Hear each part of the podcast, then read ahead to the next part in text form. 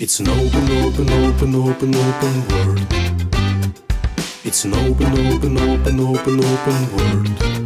Изучаем возможности, которые нам дарит планета. С авторским подкастом от Ирины Плыткевич. Одно окно для целого мира.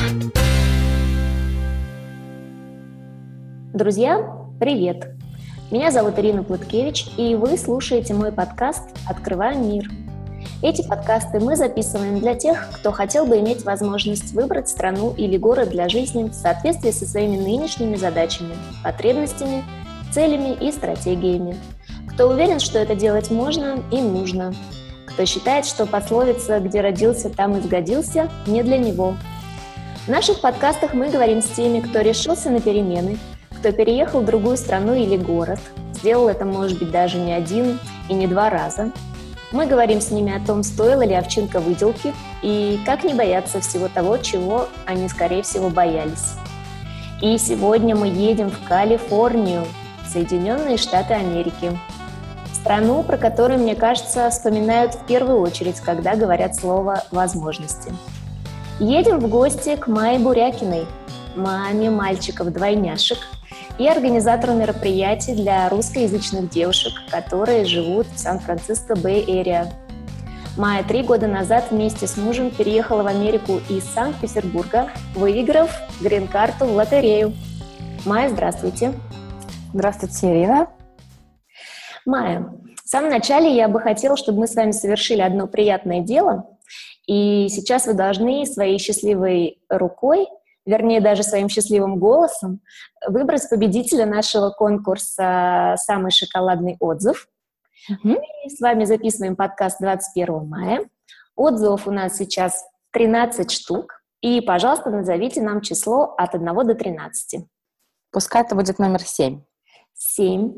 И под номером 7 у нас отзыв от Марины Школьник. Марина написала вот что – Спасибо вам большое, Ирина, очень интересно слушать. Марина, спасибо вам большое, и вам отправляется от меня и от Швейцарии э, целая посылка шоколада. Друзья, а наш конкурс продолжается. Каждый новый гость будет называть номер, и тот отзыв, номер которого соответствует названному номеру, получит от меня ту самую посылку швейцарского шоколада. А мы возвращаемся к Майе. Майя, на этом подкасте мы начинаем не сначала и не с конца, а начинаем мы примерно с середины. И вот вопрос из середины у меня э, такой. Скажите, как э, вы думаете, вот термин «американская мечта» э, не умер? Действительно ли так есть, что каждый в Америке имеет возможность достичь американскую мечту? Я думаю, что этот термин не просто не умер, а сейчас, в то время сумасшедших технологий, в котором мы живем, он э, набирает, мне кажется, еще большие обороты, особенно в той части Америки, где я живу сейчас. А мы живем, соответственно, в получасе езды от города Сан-Франциско. А, мы живем в Кремниевой долине, где каждый день и, может быть, даже каждый час рождаются совершенно новые продукты, которые потом расходятся по всему миру. Люди сюда приезжают, э, наверное, в большинстве своем как раз за этой самой мечтой. И я считаю так, человек, у которого есть цель, конкретный план и здоровые амбиции, и который любит работать, много работать, может быть, даже очень-очень много работать. Для такого человека вообще, в принципе, в мире можно достигнуть в любой части мира, можно достигнуть американскую мечту, но и здесь в том числе. На эту тему мне сразу вспомнилась очень хорошая история. Я встречалась с... Ее тоже зовут Ирина. А, она дизайнер логотипа для андроида, вот этого зеленого человечка, которого все, в принципе, ассоциируют с андроидом. Я с ней встречалась буквально в прошлом году. Я брала у нее интервью. Она, в том числе и на своем примере, того, что она русскоговорящая девушка, приехала из Питера сюда 18 лет, и несмотря на то, что она сейчас неизвестна по всему миру, ну, в принципе, у нее не стояла никогда такая задача. Но с точки зрения того, что она сделала для IT-индустрии, да, то есть она придумала этот логотип, и она сама это сделала, то есть она сама пришла работать в Google в какой-то момент, и вот, пожалуйста, она достигла такого успеха. Я считаю, что это успех, реально очень большой успех, потому что она в итоге работала там в огромных корпорациях местных, и Google, и Yahoo, и Facebook, и так далее, И она мне сказала то же самое. То, когда просто я спросила, а, она эм, преподает в университете, и я ее спросила, вот она как преподаватель, может ли она в аудитории увидеть уже сейчас талантливых людей, у которых, скорее всего, большое будущее. И она говорит, что талантливых людей увидеть очень легко. Но тех, у кого действительно большое будущее, тем поможет только работа, работа и еще раз работа. И я с ней полностью согласна. Да, я тоже крайне согласна, что э, усидчивость и работоспособность побьют э, любой талант. И я очень-очень согласна с тем, что вы сказали, что воздух э, вот в том месте, где вы живете, заражает, потому что мы пытаемся тоже все время говорить и спрашивать у наших гостей, насколько место помогает им сейчас для достижения той задачи, которая у них сейчас э, есть. И я крайне верю, э, что, что место может или помогать, или, соответственно, не помогать, или даже мешать. Так, ну давайте теперь к вашей истории перейдем. Расскажите нам, пожалуйста, сначала, конечно, о вашей жизни до переезда. Где вы жили, чем занимались, о чем думали? А, до переезда мы с мужем жили в Санкт-Петербурге. Никогда не планировали переехать вообще, в принципе, за границу и уехать там из Петербурга. Скажу честно, у нас было все прекрасно. Мы работали в офисах. Мой муж на тот момент был руководителем проектов в IT-компании. Я работала тоже руководителем проектов, но в петербургской компании на шоколадной фабрике. Я все-таки склоняюсь к тому, что хорошо там, где мы есть. Неважно, какой период времени, потому что я сейчас, живя в Америке, я понимаю, что, наверное, если бы я приехала там еще куда-нибудь, я бы тоже говорила, О, блин, значит, почему я никогда не хотела жить в Швейцарии, там же так классно. Наверное, это такой склад, ну, либо характера, либо подхода к жизни скорее. Ну, то есть нам было здорово там, где мы жили, где мы встретились, где были наши семьи. Теперь мы живем здесь, и нам очень хорошо здесь, и я не исключаю, что мы, может быть, еще когда-нибудь где-нибудь поживем. Да, до этого еще вопроса дойдем. Ну, хорошо, то есть я вижу, что вы такие прекрасные, позитивные люди, все вам было хорошо, и большинство людей как раз э, пытается уехать или хотят уехать э, из места, где им, допустим, не очень комфортно. А вам, смотрите-ка, все было хорошо. Что же тогда произошло? Зачем вы вообще, в принципе, подали эти заявки? Сейчас я прям чувствую, как нас слушают люди, которые год в год подают эти заявки и думают, да, блин, ничего Ничего себе! Вот расскажите, что, что там было? Я, конечно, наверное, в первую очередь хотела бы извиниться перед всеми этими людьми, которые очень хотят уехать, но у них не получается. А, но, честно, мы не виноваты. Но получилось так, что у нас есть очень близкие друзья. Я передаю им огромный привет. Они много раз были в Америке, и они очень хотели переехать. Они живут сейчас в Санкт-Петербурге. Они все еще хотят переехать в Америку. Когда мы пришли к ним в гости, однажды. Мы часто ходили друг к другу в гости, очень близко дружили. Они живут э, там, в пяти минутах езды от нашего бывшего дома в Петербурге. И они, значит, нам в очередной раз рассказывают про Америку, и что вот наступает уже сейчас э, период, когда можно подавать э, заявки в лотерею Green Card. Честно говоря, я вообще слышала, что есть такая лотерея, но при всей моей такой открытости и позитивности к миру я в лотереи не верю. Вот правда, и до сих пор не верю. И в своей жизни на тот момент, это, получается, был там, октябрь 2012 года, я не встречала ни одного человека вживую, который бы сказал, да, я выиграл грин-карту, я живу в Америке, все это по-настоящему. И мне всегда казалось, что ну, это вообще какой-то бред. Ну, что может быть там в пятницу вечером за ужином, э, какие решения? Поехали с нами, ну, мы так дружим здорово, ходим друг к другу в гости, какая разница, где это делать? В Питере или в прекрасной солнечной Калифорнии, где вообще можно снять дом на две семьи и стать еще ближе? И мы такие, да давайте, а, а почему, собственно говоря, нет? Я думаю, что вот этот наш такой легкий подход к жизни, то мы часто соглашаемся, даже не подумав хорошо о каких-то вещах, то есть мы даем шанс каким-то возможностям. Ну, а почему нет? Ну, давайте попробуем. Нас это ни к чему не обязывает. Честно говоря, я даже не принимала никакого участия в дальнейшем ни в чем в этом. Потому что мой муж непосредственно сам взял данные, ну, где заполнять анкеты, он полностью сам вводил все наши данные, потом он собирал документы, все сам, он все сделал сам своими руками. Сколько вам было тогда лет э, с мужем? Я просто хочу понять, в каком возрасте делаются такие вот... Такие... Это было, о боже, нам было 20, 20, мне было 29, соответственно, моему мужу было на пару лет постарше он меня, да, то есть ему было 31.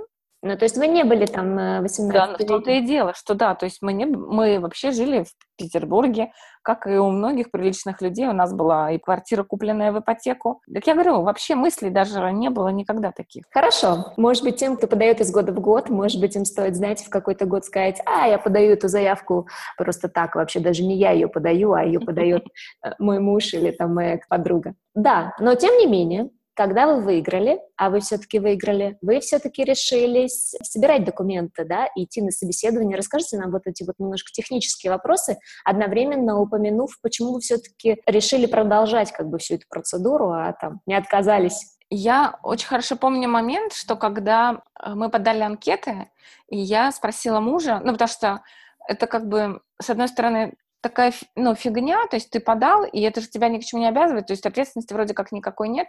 Но я помню, как я спросила мужа, что говорю, Русланчик, ну вот а, мы же подали анкеты, а если мы выиграем? ну, мы поедем? И он говорит, ну, давай, наверное, поедем, потому что, ну, иначе какой смысл вообще во всем этом тогда участвовать? И я говорю, ну, окей, да, хорошо, тогда если мы выиграем, мы попробуем переехать, посмотрим, как оно там. В конце концов, э, поскольку для нас это были невынужденный, невынужденный переезд, мы, естественно, не рассматривали это как, что мы навсегда уезжаем из России, мы не хотим больше никогда возвращаться. Все это вообще никак не связанная с нами история. То есть мы решили для себя, что мы в любом случае поедем, посмотрим. И с такими же мыслями мы ехали уже с билетами на руках в самолете Санкт-Петербург-Сан-Франциско что, ну, приедем, посмотрим, нет, вернемся. Никто не, не дает никому никаких гарантий, да, о том, что здесь понравится. И я даже сейчас не про то, что ты сможешь здесь самореализоваться, а именно просто про то, что тебе понравится место, что ты захочешь жить вот здесь вот. Потому что, несмотря на все э, минусы, например, там, Санкт-Петербурга, в частности, там, может быть, связанные там с погодой и еще что-то, я очень люблю этот город, и мне было там очень комфортно, и я точно знаю, что я абсолютно на своем месте. Поэтому я понимала, что в жизни бывает по-другому, что ты можешь быть не на своем месте, а поскольку есть возможность выбирать, то лучше не жить там, где ты жил, даже если ты выиграл грин-карту, и вот такая манна небесная тебе свалилась. Соответственно, э, процесс у нас получился достаточно долгий. То есть октябрь 2012 года мы подали заявку. А май 2013 года мы узнали, что мы выиграли. Также в мае 2013 мы отправили распечатанные, заполненные наши анкеты в штат Кентукки.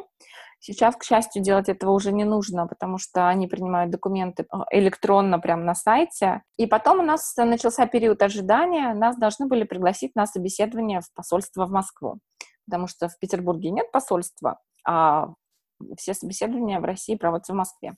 И мы просто ждали, и отслеживали ежемесячно номера, которые там в этом месяце участвуют в, в собеседовании.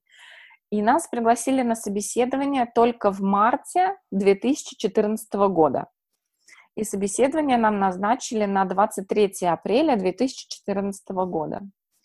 То есть прошел практически год с момента, как мы узнали, что мы выиграли, и, получается, полтора года почти с момента, как мы только подали заявку. Получается, вот 23 апреля мы приехали в Москву, мы приехали за два дня раньше, потому что до того, как ты приходишь на собеседование в посольство, ты должен обязательно пройти медицинский осмотр в аккредитованном медицинском центре, и с конвертом из этого центра ты приходишь уже непосредственно в посольство. И мы, соответственно, рано утром на 9 утра у нас было назначено собеседование. Мы пришли в посольство, сдали все свои вещи. У нас не было ничего, кроме пакета документов, который там тоже потом сдаешь. И все, кто так или иначе э, был связан с вопросами о переезде, их посадили в такой коридор очень маленький, где рядами так стояли стулья, там не было ни часов, ничего. То есть мы просто сидели и ждали, пока по громкой связи нас вызовут. И, значит, мы сидим, ждем, ждем, и тут называют мою фамилию, мы заходим к консулу. И вот я до сих пор помню наши лица, как две расписные вазы, начищенные, сели перед консулом с улыбками просто во весь рот, потому что, ну, наконец-то мы дождались, и вообще, в принципе, было, ну, было интересно, как это все проходит. Он нам задал три вопроса. Кем мы работаем в Петербурге? Мы каждый ответили. Он спросил первый раз, это наш первый брак друг с другом, или у нас были браки до этого. И он спросил меня, чем вы будете заниматься, какие у вас планы, чем вы будете заниматься в, в Америке. Ну, мы ответили, и все это заняло, ну, я не знаю, ну, мне кажется, пять минут даже не заняло. Он такой что-то попечатал себе в компьютере и такой поднимает глаза и говорит, поздравляю, ваша виза одобрена. Паспорта с визой вам придут там в течение какого-то времени. До свидания. Мы такие, вау. Ну, естественно, мы там обнялись. Хотелось прыгать. Просто, наверное, от того, что хотя мы все еще не хотим, ну, у нас еще не было навязчивой идеи переехать в Америку, но то, что мы смогли это сделать, хотя, опять же, от нас ничего не зависело, но это было здорово. Это был такой адреналин, как будто ты, не знаю, сделал что-то вообще недоступное абсолютно. И все, мы вышли, позвонили родителям и поехали на кораблике по Москва-реке праздновать э, то, что мы скоро переедем в Америку. И какого числа вы полетели? Мы полетели 31 мая 2014 года, Еще да. через есть, месяц, да? Через месяц, да. Мы могли полететь раньше, но я думаю, что ваш вопрос, скорее всего, будет следующий про работу моего мужа, поэтому я расскажу, почему мы полетели так быстро. Хорошо. Я просто хочу чуть прокомментировать, что вот я сейчас со многими людьми очень общаюсь, и вот э, успешные именно истории переезда, они все такие, знаете, легкие.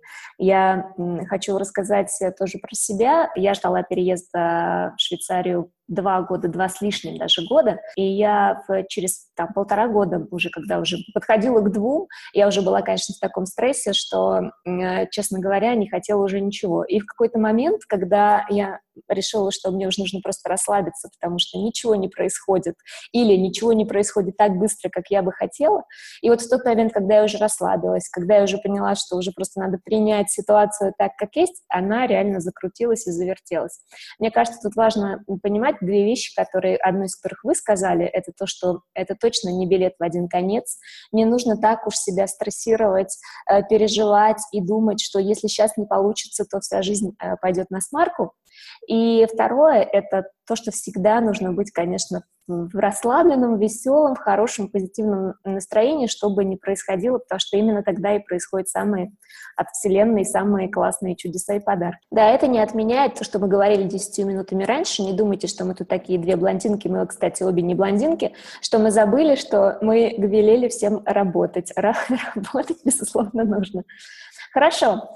Майя, я вот еще хочу, чтобы мы с вами затронули небольшие технические моменты. Понимаете ли вы, и, может быть, расскажете нашим э, слушателям, что нужно знать, когда вы приходите на собеседование? Из-за чего могут отказать в визе, даже если вы выиграли в лотерею, и что, соответственно, нужно сделать, как себя вести, чтобы этого не случилось? Отличный очень вопрос, и я немножко забегу еще вперед, скажу о том, что Вообще для того, чтобы принять участие в лотерее, есть один единственный официальный сайт, который принадлежит Министерству иностранных дел Соединенных Штатов, и только на этом официальном сайте нужно заполнять анкету. Есть огромное количество посредников, которые помогают это делать. И якобы иногда заверяют, что они делают это по своим каналам, и шансов там у вас больше и так далее. Но нет, есть только один ресурс, на котором ты заполняешь анкету и на котором же ты впоследствии проверяешь результаты. Официальный ресурс, он один единственный. И он, например, никогда не рассылает письма из серии «Ой, а вы выиграли», «Ой, а переведите там консульский взнос заранее» и так далее. Да? То есть, чтобы люди понимали, что э, в первую очередь нужно доверять только официальным ресурсам. Что касается, как подготовиться. Вы знаете, на эту тему созданы тысячи форумов в интернете, как ты должен подготовиться, каким ты должен быть человеком, сколько у тебя должно быть денег на счету. Но если мы говорим о том, что это лотерея, как ты подготовишься к лотерее? Я не знаю. Я считаю, что никак. Пожалуй, единственный критерий, который, на мой взгляд, может как-то поспособствовать не выигрышу, а уже непосредственно получишь ли визу или нет, потому что э, выигрыш грин-карты э, еще не означает одобрение визы. И вот когда уже непосредственно тебе должны оформить визу, перед этим ты приносишь в консульство пакет документов. Подготовили, мы собрали все документы, которые у нас были, наши дипломы, наши какие-то сертификаты, свидетельство о собственности на нашу квартиру, на машину, выписку из счета в банке и так далее.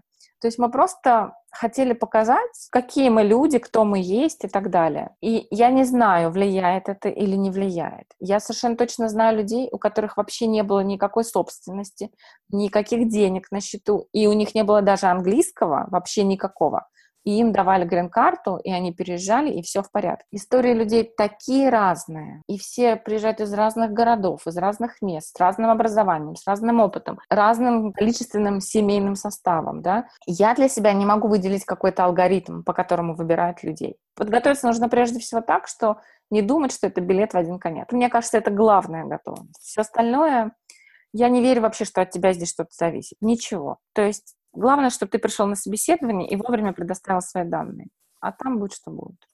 Ну и прекрасно, кстати. Можно было бы, конечно, попытаться выспросить консула, как он отбирает людей, которым одобряет визу, но вряд ли у нас это получится. Поэтому, да, я думаю, что давайте возьмем вот эти наши два совета на вооружение, будем, так сказать, э, расслабленными и спокойными, и будем понимать, что это не, не последнее, что, что нас в этой жизни ждет. Хорошо. В Америку мы сегодня переедем вообще? Нет. Значит, смотрите, несмотря на то, что вы не думали э, переезжать, но тем не менее времени у вас было много подумать о том, чем вы будете заниматься, и вы, и ваш муж. Детей у вас тогда э, еще не было. Вот расскажите, во-первых, о чем вы думали, что-нибудь придумали ли вы, как вы выбирали место, куда вы поедете. Вот, вот эти полтора года. Ответьте на третий вопрос э, консула. Значит так, о чем мы думали эти полтора года? Собственно, мы не думали ни о чем, связанном с переездом в Америку. Единственное, что мы сделали, пожалуй, мы расхламили абсолютно свою квартиру, что-то продали, что-то выкинули и так далее, просто для того, чтобы когда мы получим визу, и если вдруг мы решим лететь вот прямо сейчас, официально государство дает э, полгода на то, чтобы ты въехал по выигранной грин-карте, но мы подумали, что чего ждать полгода, если уже можно сейчас поехать. Плюс это было лето, и, в принципе, самая прекрасная пора когда мы поняли, что, условно говоря, вот нам дают визы, нам оставалось просто собрать свои вещи и продать машину. Все. Но это вопрос двух дней, поэтому, условно говоря, когда мы получили визу, у нас все было готово для того, чтобы переезжать. Когда меня консул спросил, чем я буду заниматься в Америке, я ему по-честному сказала, что первые пару-тройку месяцев я планирую заниматься ничем. Вот вообще ничем. Я хочу жить, наслаждаться жизнью, красотами американскими и так далее. Я не планировала работать, это было мое абсолютно осознанное решение потому что, наверх, я работаю 16 лет всю свою жизнь, и у меня никогда не было такого, что я там, точнее, у меня, наверное, было, что я могу не работать, но я себе такого не позволяла, я всегда работала, и всегда очень этому радовалась, и это было с удовольствием, и вообще я очень благодарна, наоборот, тому, что я пошла работать так рано и очень рано узнала жизнь. И поэтому мне хотелось просто хотя бы чуть-чуть не работать. И это было еще связано с тем, что в Петербурге я работала на шоколадной фабрике и вела огромный, тяжелейший проект, который отнимал у меня огромное количество душевных сил. И поэтому когда ты работаешь там вообще хоть из 9 до 6, условно говоря, но ты все время еще как бы в работе, в работе, в работе. И так получилось еще, что потом один мой знакомый предложил мне подработать тоже руководителем проекта в нерабочее время э, на его проекте. И его проект был связан с Республикой Татарстан и с работой непосредственно на президента Республики Татарстан. И я не смогла отказаться. Даже при том, что я понимала, что мне будет очень тяжело иметь две ответственные, офигенные работы. Но днем я работала в офисе там, а по вечерам из дома или из другого офиса я работала в другом месте. И, конечно, я была выжата вообще как лимон. И поэтому, когда у меня появилась возможность не работать, плюс мне еще нужно было понять, чем вообще я смогу заниматься в Америке. А у моего мужа ситуация была немножко другая. Он э, вышел на работу, мы прилетели в пятницу, в понедельник он вышел на работу. Вот расскажите нам, как так, как так могут люди сделать?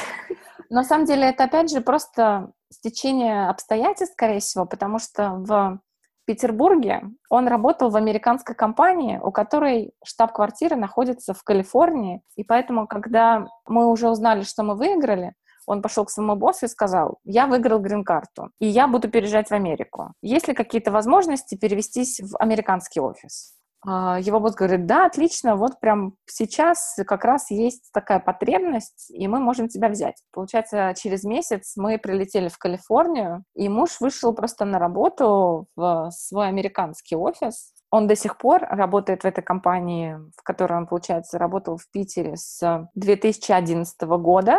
Шесть лет он там уже работает. Как раз буквально в прошлом месяце он получил повышение, и теперь он директор департамента. До этого он был руководителем проектов. А какая у него специальность, Майя, скажите нам? Если я не ошибаюсь, он по специальности вообще радиоинженер, но он никогда не работал по своей специальности. Он учился в университете аэрокосмического приборостроения, закончил университет с красным дипломом, и он работает в сфере IT, вот как вы думаете, зависит от специальности, от профессии, от работы, то, насколько быстро можно найти э, работу, ну, скажем, пускай в вашем месте, не будем за всю Америку говорить, допустим, в вашем месте, вот программирование и IT — это высоко востребованные специальности и профессии. А если, скажем, я юрист или, кто бы я могла еще быть, бухгалтер, допустим.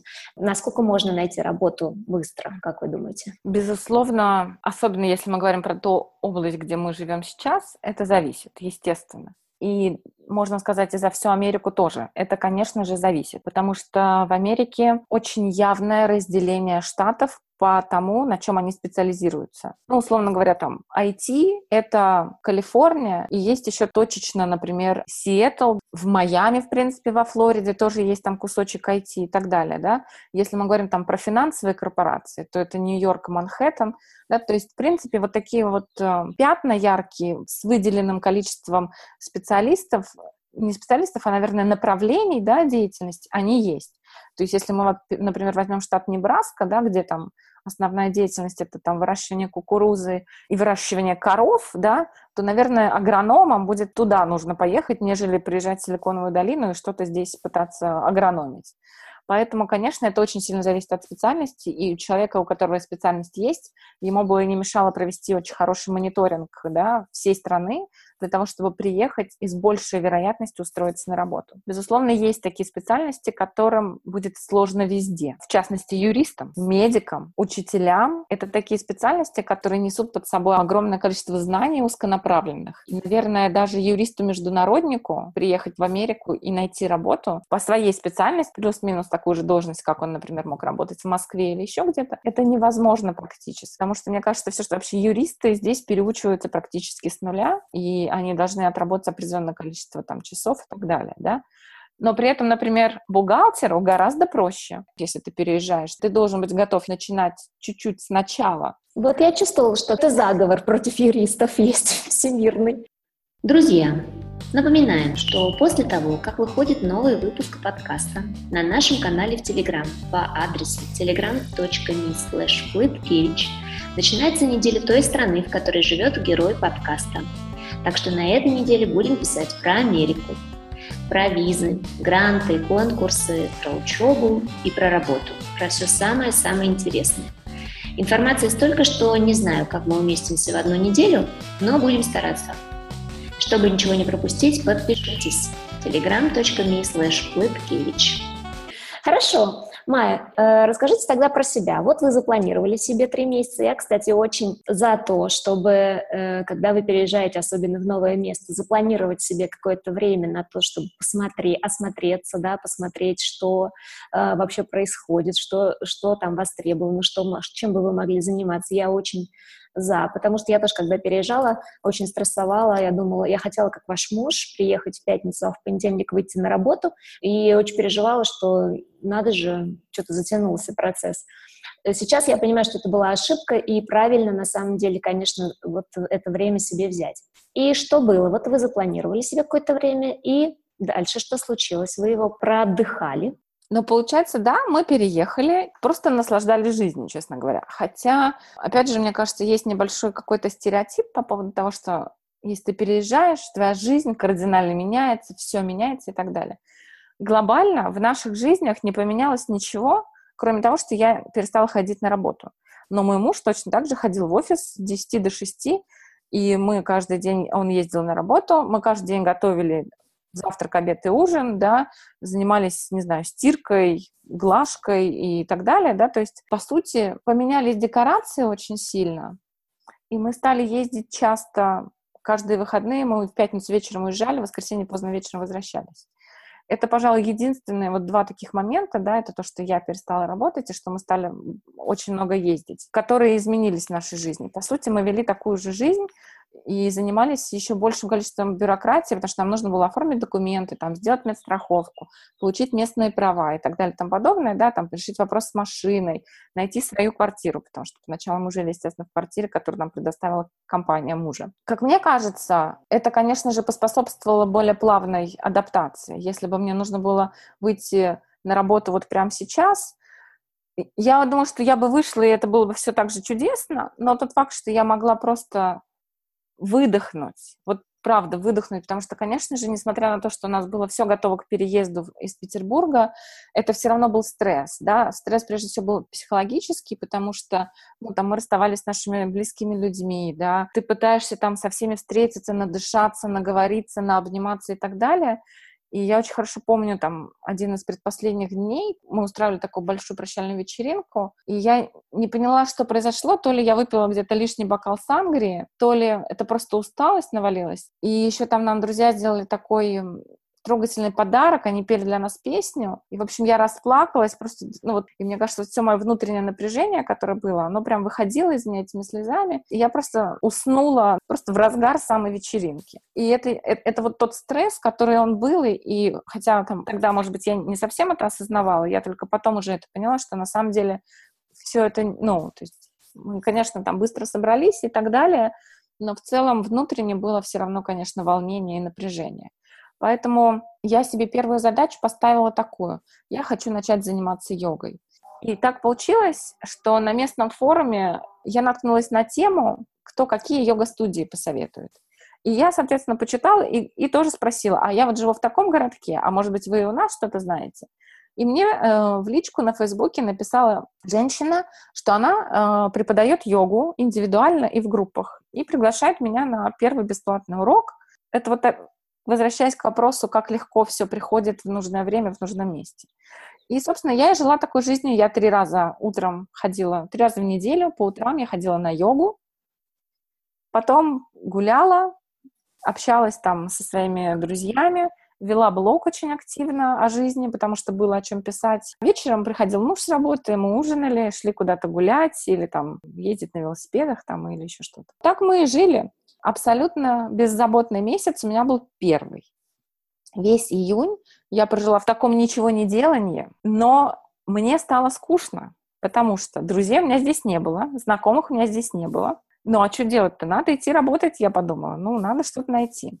Важный такой момент. В 2014 году, к этому времени мы были женаты уже 4 года, с мужем. И, в принципе, мы хотели бы, наверное, чтобы в нашей семье появился ребенок. К сожалению, у нас не получалось очень долгое время, два года. Вот два года в Петербурге последние, я не могла забеременеть.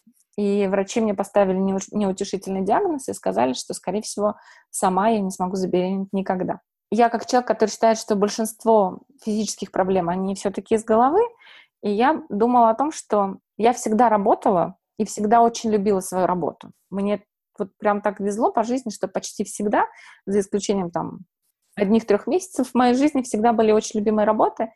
И я в глубине души все время думала, ну как вот я сейчас уйду в декрет, когда у меня такая классная, любимая работа? Ну как я могу уйти в декрет? И мне кажется, что этот фактор в том числе мог быть одним из сдерживающих факторов того, что я не могла забеременеть. И поэтому, когда я переехала в Америку и подумала о том, что мне нужна работа, которую я не буду бояться потерять, с которой я не буду бояться уйти, потому что я уже тоже, наверное, хочу ребенка. Через полтора месяца я нашла, случайно увидела все на том же Фейсбуке, вакансию в детской музыкальной школе. И я подумала, о, я буду ближе к детям, это, может быть, тоже как-то поможет, и вообще все сложится складно и ладно. Ну и, собственно, все, 1 августа я вышла к ним на работу, классическая административная бумажная работа, которую, в принципе, я очень люблю, потому что я по складу характера такой человек, чтобы во всем везде был порядок, там я, значит, там все системы настроила, чтобы все работало. Я у них работала, получается, с 1 августа 2014 года по 14 сентября 2015 года. 14 сентября я отработала последний день, и 17 сентября я родила своих детей. О, как прекрасно. Да. Значит, э, плавно подошли мы к, к важному вопросу, тоже животрепещущему, потому что многие интересуются, конечно, э, медициной вообще американской и, в частности, медициной детской и медициной для беременных, скажем, да, для беременных и для родов. Вот расскажите нам, пожалуйста, ну, что, естественно, возможно, как все это происходило, там, не прямо в подробностях, а что, что вам понравилось, может быть, что не понравилось, или что, что-нибудь, что, может быть, посоветуете для тех, кто просто хочет рожать в Америке.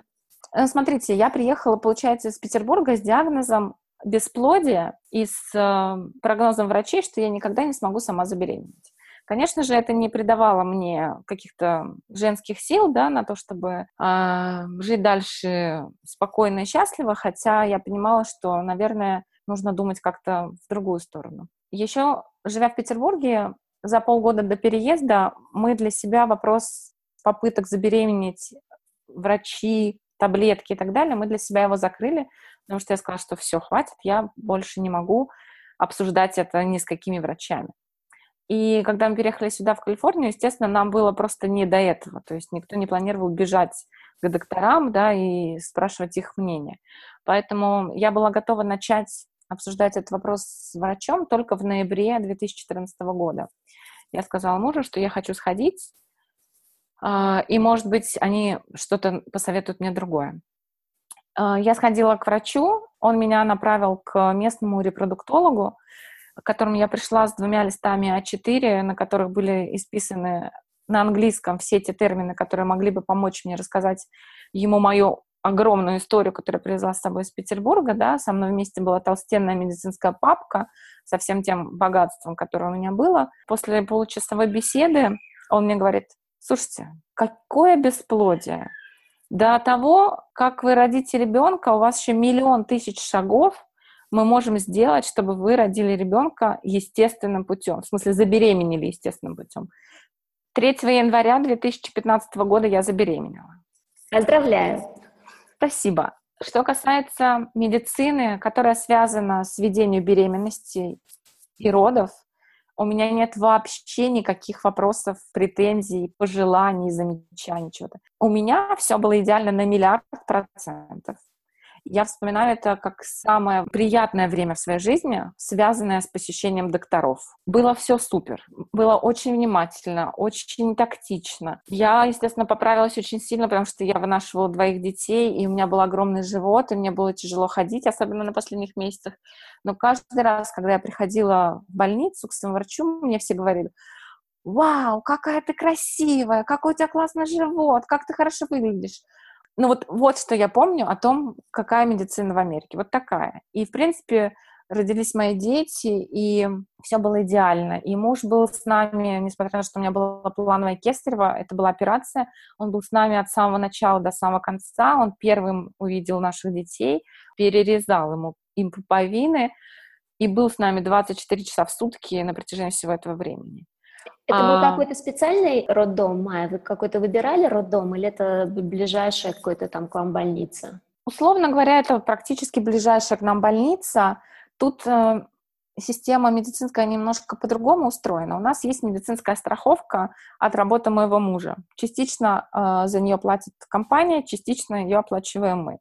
Соответственно, это, в эту страховку входят определенные клиники, куда мы можем ходить со своей страховкой. Ну и мы выбрали одну из клиник, при которой есть роддом, потому что есть много больниц, но не во всех больницах можно рожать. То есть рожать можно там в каких-то определенных. И мы выбрали просто наугад, я выбирала сама лично, абсолютно наугад больницу, Здесь, в Калифорнии, у нас по нашей страховке, в частности, ты выбираешь клинику, какой-то доктор у тебя ведет э, беременность, а рожаешь ты с тем, кто дежурит в момент, когда у тебя наступают роды. Все это было по страховке, мы заплатили только 500 долларов. Ну, это такой, не знаю, как сказать, административный взнос, что ли. То есть ты платишь просто потому, что твоя страховка не покрывает все. То есть ты должен заплатить просто 500 долларов. за, за роды. И все, больше мы не платили ничего. Мы из роддома не хотели выписываться, потому что мы жили там как на курорте. Там было все для того, чтобы просто наслаждаться тем, что ты теперь родитель, и не думать вообще ни о чем. Хотя, справедливости ради, да, стоит сказать, что у меня двое детей, и это, конечно же, не курорт совсем, и не курортное настроение, но ощущение было, что мы на курорте. Прекрасно. А тогда, допустим, про детскую медицину, про, про педиатрию, что скажете? Довольны сейчас этим? В педиатрии как раз ситуация немножко другая. Я не могу сказать, что я недовольна. Самое главное, что есть в, вообще в американской медицине, она очень отличается от российской медицины. Подходом, прежде всего своим подходом. Здесь врачи никого не залечивают и не ищут у тебя каких-то несуществующих болезней. И обычно любой приход к терапевту или к педиатру заканчивается тем, что попейте еще, пожалуйста, побольше воды, и если не пройдет, приходите через два дня. В первый год жизни ребенка ребенка смотрит только педиатр. Здесь никто не приходит к тебе на дом, ты ездишь, неважно, две недели твоему ребенку или там полгода ребенку, ты приезжаешь к педиатру непосредственно на прием. Мы сменили четыре педиатра, не потому, что они нам не нравились, но нам хотелось кого-то более чуткого, что ли. Хорошо, это мы поняли. Расскажите, пожалуйста, нам еще вот что. Я поняла, что с адаптацией все э, более-менее прошло гладко, не будем про это говорить. Давайте проговорим сейчас про общение. Много очень страхов связано с тем, что вы потеряете свои связи, и вот вы рассказали историю очень, мне кажется, очень частую про то, что начинаешь плакать, да, когда там собрался, ну, то, что родители плачут там в четыре ручья, это понятно, и, и родственники, и друзья, и ты сам плачешь, и, соответственно, больше всего переживаешь потери связи, потери коммуникации, потери общения – вот расскажите, как сейчас э, ваше общение выстроено. Вначале мы поняли, что вы в том числе занимаетесь организацией этого общения для себя. Как вот это сейчас выстроено, как э, получилось так, что вы стали этим заниматься? Безусловно, это, наверное, один из тяжелых моментов, который может быть для человека, переезжающего, неважно в какую страну. Когда ты теряешь свой круг общения, теряешь не в смысле, что все, ты больше с ними не общаешься, а в смысле, что они же там остались, а мы здесь. Плюс, э, что касается Америки, это огромная разница во времени. То есть я бодрствую, они спят, э, я сплю, они бодрствуют. И, ну, плюс еще, да, работы, дети и так далее. Все это очень скрадывает общение. Сюда, когда ты приезжаешь, и ты не знаешь вообще никого. И особенно вот в тот мой период, когда я не работала, я, я все время думала, ну вот были бы у меня подружки, моя жизнь вообще была бы просто как в раю. Я бы ходила с подружками, тусовалась, ездила бы там с ними. Вообще, это было бы просто идеально. Но, конечно, такого не бывает. Первых, наверное, знакомых мы нашли только в августе. Это вот были люди, с которыми мы подружились и стали там вместе ездить, путешествовать, да. Потом как бы это все постепенно нарастало, нарастало, нарастало, и сейчас, конечно, у нас очень большой круг общения, и в том числе он, э, естественно, расширяется благодаря тому, что моя такая активная социальная позиция, которая не давала мне покоя ни в Питере, мои друзья питерские подтвердят, что я вечно, ой, а давайте это организуем, а давайте туда поедем, а давайте тут соберемся, ой, чемпионат по керлингу, да, я участвую, там, не знаю, скалолазание, я в первых рядах. Такая я была в Питере, и такая я осталась здесь. Конечно, когда мне не с кем было ничего организовывать, я немножко успокоилась. Хотя, опять же, с очень быстрого времени и благодаря интернету я начала собирать девочек, мы встречались там то в Сан-Франциско, то еще где-то просто познакомиться, попить кофе и так далее. Но потом я забеременела, и это, конечно, во время беременности, я помню, мы еще встречались, а после беременности первый год я жила в абсолютном вакууме. У меня были только мои дети, мой муж — и буквально там парочка близких э, людей, э, тех, кто не побоялся, парочку с двумя детьми. Ну, то есть ребята приезжали к нам в гости, мы там ходили вместе гуляли, и они нас очень поддерживали, за что им огромное спасибо. Они даже привозили нам продукты, что это вообще самое лучшее, что могут сделать друзья, это помочь тебе в бытовом плане. Сейчас, когда я снова вернулась к жизни, потому что мои дети подросли, и я понимаю, что не то чтобы мне не хватает общения, Наверное, мне хватает общения в целом с моими подругами. Но мне вот внутри меня прям сидит, кипит, нужно что-то делать. И поэтому, когда я подумала, ну это же так интересно собираться вместе и что-то делать. Тем более, что здесь, в принципе, когда огромное количество русских людей, вот в нашей там, вообще в Америке очень много русских, в Калифорнии русских еще больше, мне кажется, чем в Америке, во всей остальной. В Бэйрии, где мы живем, здесь русских людей, так же, как и, в принципе, дру- людей других национальностей, огромное количество. Рус, под русскими я сейчас говорю русскоговорящих, да, то есть я э, подразумеваю в том числе и наших братьев с Украины, Белоруссии и так далее, то есть, да, всех, кто говорит на русском языке. Ну, в общем, отовсюду русских людей здесь огромное количество. Успешных, давно приехавших, только переехавших, тех, кто очень ищет людей, друзей или там так далее. Неважно, чем ты занимаешься, да. И поэтому я решила, а может быть, нам чаще встречаться и делать наши встречи разнообразнее. Конечно, в первую очередь, это моя потребность, да, я реализую свою собственную потребность, которой мне не хватает. То есть, если бы кто-то делал какие-то такие мероприятия, куда можно было бы ходить, и, в принципе, там есть люди, кто делает, и я с удовольствием хожу. Но поскольку в, там, на 100% того, что мне хотелось, никто не делает, поэтому я решила делать это сама. Естественно, вот буквально вчера у нас был очередной ежемесячный бранч, на котором мы собираемся. Пришло 15 человек, и я очень переживаю, чтобы всем все понравилось, чтобы место не подвело, чтобы вкусно было и так далее. В общем, все прошло абсолютно прекрасно, идеально, и мы просидели почти 4 часа, хотя по плану обычно 2-2,5. Это было чудесно. Что самое, наверное, для меня ценное в этом, что, конечно, благодаря этому я нахожу людей, своих, вот, вот своих людей, с которыми я могу там встретиться потом на чашку кофе, которых я могу пригласить к себе домой, с которыми можем поехать путешествовать вместе. Что еще более ценно для меня, что все эти люди начинают потом дружить между собой. Все же приходят почему? Потому что, ну, не хватает. То есть не потому что я такая там, может быть, какая-то там необычная, что наоборот, благодаря мне они знакомятся друг с другом, и происходит магия в дальнейшем. Поэтому я очень хочу продолжать этим заниматься, и очень желаю себе смелости делать все больше и больше мероприятий, потому что, конечно, а, моя скромность и стеснительность внутренняя, и там какое-то чувство неуверенности, которое мне присуще, и вообще мне очень тяжело находить контакт с новыми людьми, но я работаю над собой, в том числе вот с такой помощью, и хочу, чтобы все девочки Бэйри дружили, и вообще, чтобы у всех было все круто. А вот тогда ответьте на такой вопрос э, у меня в связи с этим. Вот эти встречи, которые вы организовываете, вот вы мне рассказывали вначале, они на самом деле классные, интересные.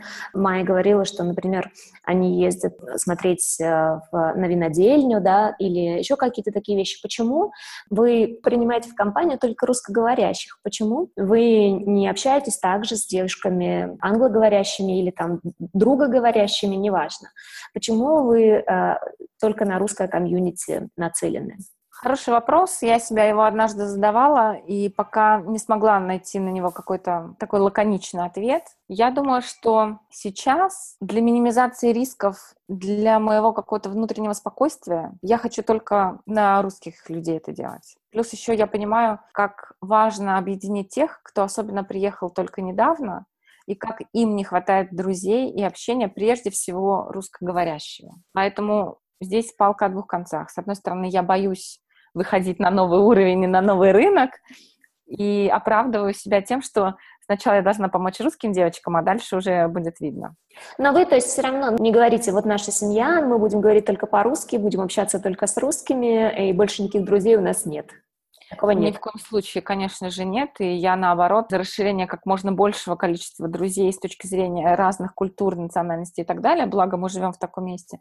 Более того, я мои дети пойдут исключительно в американский садик и будут общаться на английском и, соответственно, заводить себе американских друзей. И я надеюсь, что они мне помогут тоже завести американских друзей, потому что сейчас у нас нет американских друзей. Это такой тоже вопрос, кстати, очень важный для понимания тем, кто только приедет. Я думала, что, ну как, я перейду в Америку, я сразу же стану супер классно говорить на английском, да я подружусь со всеми американцами и так далее. Ну, ха-ха-ха, я бы сказала себе сейчас, спустя три года, потому что если ты не работаешь на работе в англоязычной среде, то твой английский не меняется никоим образом, естественно, да, ну, то есть, да, все говорят по-английски вокруг, и ты тоже с ними иногда говоришь, там, в супермаркете, не знаю, в аптеке, у доктора и так далее, но это вообще вот 5% из твоего стопроцентного английского. Поэтому даже здесь нужно, либо среда нужна, чтобы твой язык был, либо нужны друзья, либо, соответственно, какая-то учеба, еще что-то. То есть язык сам по себе даже в англоговорящей среде он не растет, к сожалению. К моему огромному сожалению. Американских друзей мы пока не можем себе тоже завести, потому что не то, что мы не хотим, а просто ну, как-то я общаюсь там с мамочками, с местными, например, ну, не с русскоговорящими, да, на площадке. Ну, мы пообщались там, тут пообщались, тут пообщались. Я понимаю, что я не могу пригласить их к себе в гости, но просто это как-то не очень уместно. То есть я, например, знаю точно, что если я позову какую-то девочку русскоговорящую, она скажет, окей, ну, в России все ходят в гости, и ты тоже давай. А с американками это немножко по-другому, да, и я понимаю, что и меня в гости никто не позовет. И вообще там с мужем познакомить, это тоже такой, как бы, да, это какой-то следующий этап, то есть уровень доверия должен быть. Поэтому дружба с местными — это пока наш проект, над которым мы работаем. Кстати, поддержу вас насчет языка. Язык действительно не приходит. Я тоже очень этому, э, э, этим расстроена. Тоже планировала, что через полгода я уже буду тут... Мы живем в итальянской части Швейцарии. Я уже думала, что через полгода буду тут э, разговаривать как челентано или еще даже, может быть, лучше. Но нет, такого не случилось. И да, к сожалению, тут действительно очень открытые люди, по крайней мере, опять же, в нашу часть Швейцарии, они подходят и в школе, и там в детском саду, но когда ты, да, можешь, в общем, говорить очень коряво, чувствуешь себя неловко, и да, действительно, мне легче тоже отказаться от какого-то там кофепития, чаепития даже, чем, значит, сидеть там, вымучивать вот это вот из себя. Майя, я бы с вами, честно говоря, разговаривала еще часа три, потому что очень много тысяч вопросов только у меня, у одной а, остались на меня охвачены, а представляю наших слушателей. Но мы, к сожалению, уже выбились совершенно из графика. У нас есть в конце рубрика постоянная, я задаю пять вопросов. Вы на них отвечаете очень кратко, там одним словом, двумя словами, просто для того, чтобы мы вас чуть больше узнали. Готовы? Да. Отлично. Итак, первый вопрос такой. Одно новое умение, которое вам принес переезд. Или, кстати, может быть, забрал, может, оно вам уже там было не нужно. Я стала не бояться со всеми здороваться направо и налево, спрашивать, как дела и желать хорошего дня. Это, кстати, классное умение. Э, я, я по себе вижу, что оно, конечно, очень-очень здесь нужно. И даже вот мои, мои дети страдают от того, ну, не страдают, вернее, они чувствуют себя неловко из-за того, что э, с ними здороваются, а они еще пока никак не привыкнут, что они тоже должны. Хорошо. Э, второе. Одна черта характера, который вам принес или забрал переезд. Я думаю, что я не изменилась. И характер мой, скорее всего, остался таким же. Таким же веселым, позитивным и открытым э, к жизни. Да, я надеюсь. Ну, я за полтора часа, что мы с вами разговариваем, подтверждаю, что так и есть. Хорошо. Третий вопрос такой один важный человек, который появился в вашей жизни благодаря переезду. Мы уже поняли, что их появилось как минимум двое в вашей жизни, но мы их вот только сейчас в этот момент считать не будем, а назовите нам кого-нибудь другого. Есть такой человек, и он появился к счастью, в моей жизни буквально, наверное, чуть больше полугода назад. Это очень близкий мне по духу человек, которому я могу рассказать свои самые смелые мечты, который меня поддерживает вообще на 200%, и мы думаем абсолютно одинаково. Мне очень не хватало этого человека, несмотря на то, что у меня муж такой, но мне нужен был еще кто-то не муж, и вот он появился, и это бесконечное счастье. Прекрасно. Хорошо. Четвертый вопрос обычно всегда самый интересный. Один стереотип про американцев или про Америку, который у вас был до переезда и который не подтвердился. Про Америку у меня был какой стереотип? В частности, про Калифорнию, я бы сказала что значит ты едешь, тут океан, тут пальмы, ты в кабриолете, волосы развиваются, все купаются, наслаждаются. А, но, конечно, это не так. Я живу в северной части Калифорнии, и в нашем Тихом океане купаться практически невозможно, потому что он 14 градусов. Все. Все мечты о купании с утра до ночи, они рухнули, и вот это мой, это мой стереотип, который, с которым я ехала сюда. Моя картинка, как мы теперь заживем, мы так не живем. Слушайте, но тем не менее вы живете очень хорошо и без океана. Вполне неплохо, и мы ездим к океану там как минимум раз в неделю, ну, разве что мы берем с собой курточки потеплее и купаться не ходим, да, но в целом океан прекрасен и очень красив, да. Отлично. Хорошо. И мой последний, пятый вопрос. Один какой-нибудь лайфхак или какой-нибудь совет для тех, кто хочет переехать и боится, или там думает, как сделать это проще. Не в плане техническом, а в плане таком психологическом, эмоциональном. На мой взгляд, А, самый простой совет, который я могу дать, подумать очень хорошо, действительно вы хотите переехать. И если вы действительно хотите переехать, вот на самом деле, почему вы хотите переехать? Переезд не решает никаких проблем. Скорее, он, наоборот, создает дополнительные задачи. И когда ты переезжаешь, ты переезжаешь вот какой ты есть. Со всеми своими комплексами, обидами, успехами, опытом и так далее. И на новом месте болевые точки, как правило, вскрываются очень быстро. И если хочется убежать от каких-то проблем, то, скорее всего, здесь они догонят с большей амплитудой и может возникнуть еще хуже. Поэтому я бы очень рекомендовала разобраться с психологией до переезда, потому что куда бы ты ни поехал, ты берешь с собой себя, такого, какой ты есть. Это правда. Это очень хороший совет, действительно, так и есть, подтверждаю. Хорошо, Майя, спасибо вам большое. Было очень-очень приятно. Очень много я узнала, и наши слушатели тоже. Привет вашему мужу, привет вашим очаровательным мальчишкам. Я уже слышу, что они ломают дверь, так что возвращаю им маму. Да, спасибо большое, Ирина. Было очень приятно пообщаться. Для меня такой новый опыт. Я очень надеюсь, что а, это было не только интересно, но и полезно для тех, кто хочет переехать. Может быть, э, можно будет задавать вопросы под подкастом, и я с удовольствием приду и на все на них отвечу, поэтому... Да, мы дадим ваши контакты, к вам набегут сразу люди, будут вас спрашивать, я уверена, так что, да, готовьтесь, и спасибо за то, что готовы на это все отвечать. Все, спасибо, еще до раз. свидания. А с вами, друзья, мы, как водится, не прощаемся, а готовимся к новому путешествию. И оно состоится очень скоро, потому что на следующей неделе мы поедем в Арабские Эмираты в гости к Ренату и Марине Мустафиным, которые с большой любовью развивают там беговую школу Айла Хранинг. Оставайтесь с нами, здесь открывается мир.